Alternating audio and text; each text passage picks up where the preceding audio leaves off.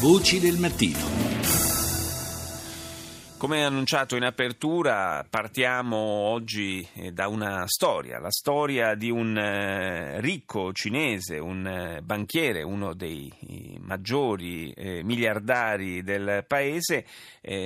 protagonista di una irresistibile, possiamo dire, ascesa mm, negli anni e altrettanto rovinosa in questo caso è stata invece la, la sua, il suo crollo, la sua scomparsa addirittura. Ne parliamo stamani con il corrispondente Rai da Pechino, Claudio Pagliara. Buongiorno. Buongiorno, buongiorno agli ascoltatori. Dunque, una, una, vicenda che a qualcuno eh, ha ricordato un po' quella eh, dei librai eh, di Hong Kong, ma fondamentalmente perché anche eh, questo banchiere viveva a Hong Kong, forse le, i, i, punti di contatto eh, si fermano lì, sono due vicende diverse, molto diverse. Ma certamente è una delle storie più affascinanti, più intricate, più misteriose mm, che mm, abbiamo ascoltato negli ultimi anni qui eh, in Cina. Mh, mm, la curiosità giornalistica e quella della pubblica opinione molto probabilmente resterà insoddisfatta a, a, lungo e forse per sempre, ma gli elementi per farne il personaggio di un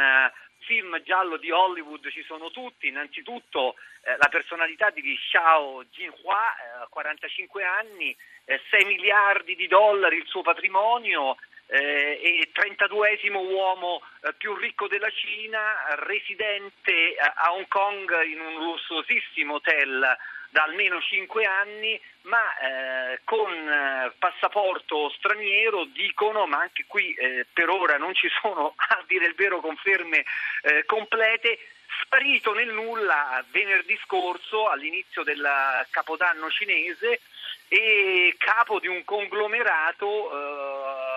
che appunto i cui interessi vanno dalle banche al cemento a, a molt, al controllo di molte società e eh, in una delle pochissime interviste mh, che aveva rilasciato mh, eh, da uomo libero aveva detto che il suo modello era quello di Warren Buffett e in effetti così aveva costruito il suo impero. A rendere piccante e incredibile questa storia anche eh, le connessioni presunte con l'elite eh, comunista di questo paese, in quanto, secondo reportage del New York Times eh, di, del 2014, avrebbe aiutato eh, due, mh, mm, diciamo, due, membri della famiglia del presidente Xi Jinping sì. a collocare alcune società, eh,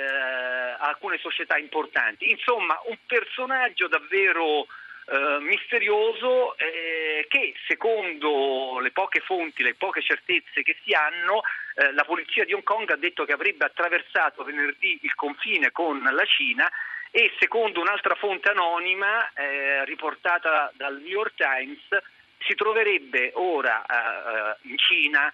per collaborare, questo è il termine che viene utilizza- utilizzato, con le autorità giudiziarie di questo paese. Questo lascerebbe immaginare sì. che è indagato probabilmente nell'ambito di quella campagna anticorruzione che proprio il presidente Xi Jinping, eh, di cui proprio il presidente Xi Jinping è paladino. Eh, questa vicenda ci ricorda come i rapporti tra il potere economico-finanziario e quello politico in Cina siano molto diversi rispetto a quelli a cui siamo abituati in Occidente.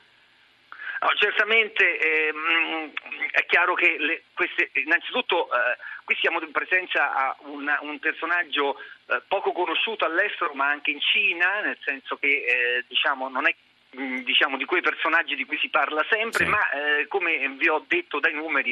eh, che ha accumulato in pochissimo tempo delle fortune enormi. Tra l'altro eh, questo,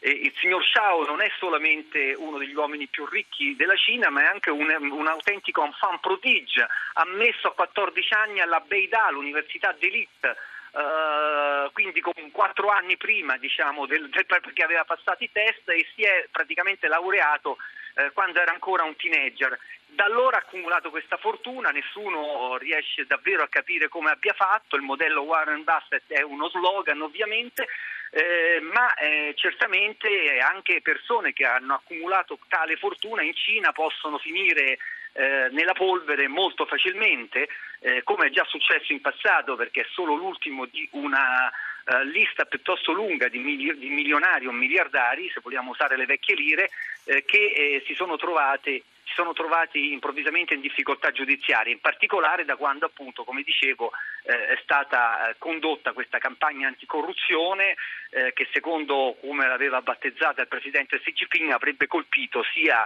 eh, diciamo, gli, sia le, le, persone più altolocate che eh, quelle di fascia intermedia. Certamente qui siamo di fronte a, a, a un nome eccellente, un nome ricchissimo che eh, con una storia ancora misteriosa e che viene resa ancora più misteriosa dalle voci di connessioni proprio con la stessa elite comunista di questo paese. E dunque eh, ovviamente e dal fatto che questo arresto sia avvenuto se è così ad Hong Kong dove eh, in violazione in questo caso se venisse confermato del principio uh, che esiste, esistono due sistemi diversi a Hong Kong e in Cina e, e lì le autorità giudiziarie cinesi non possono operare con gli stessi sistemi eh, che eh, utilizzano eh, nella madrepatria. Forse... Se fosse confermato effettivamente che è stato preso dalla polizia nell'hotel cinese portato in Cina, ovviamente sarebbe una violazione di questo principio. E forse è proprio il motivo per il quale, o uno dei motivi per il quale questa vicenda è così eh, avvolta dal silenzio. Grazie, grazie a Claudio Pagliara, corrispondente Rai da Pechino.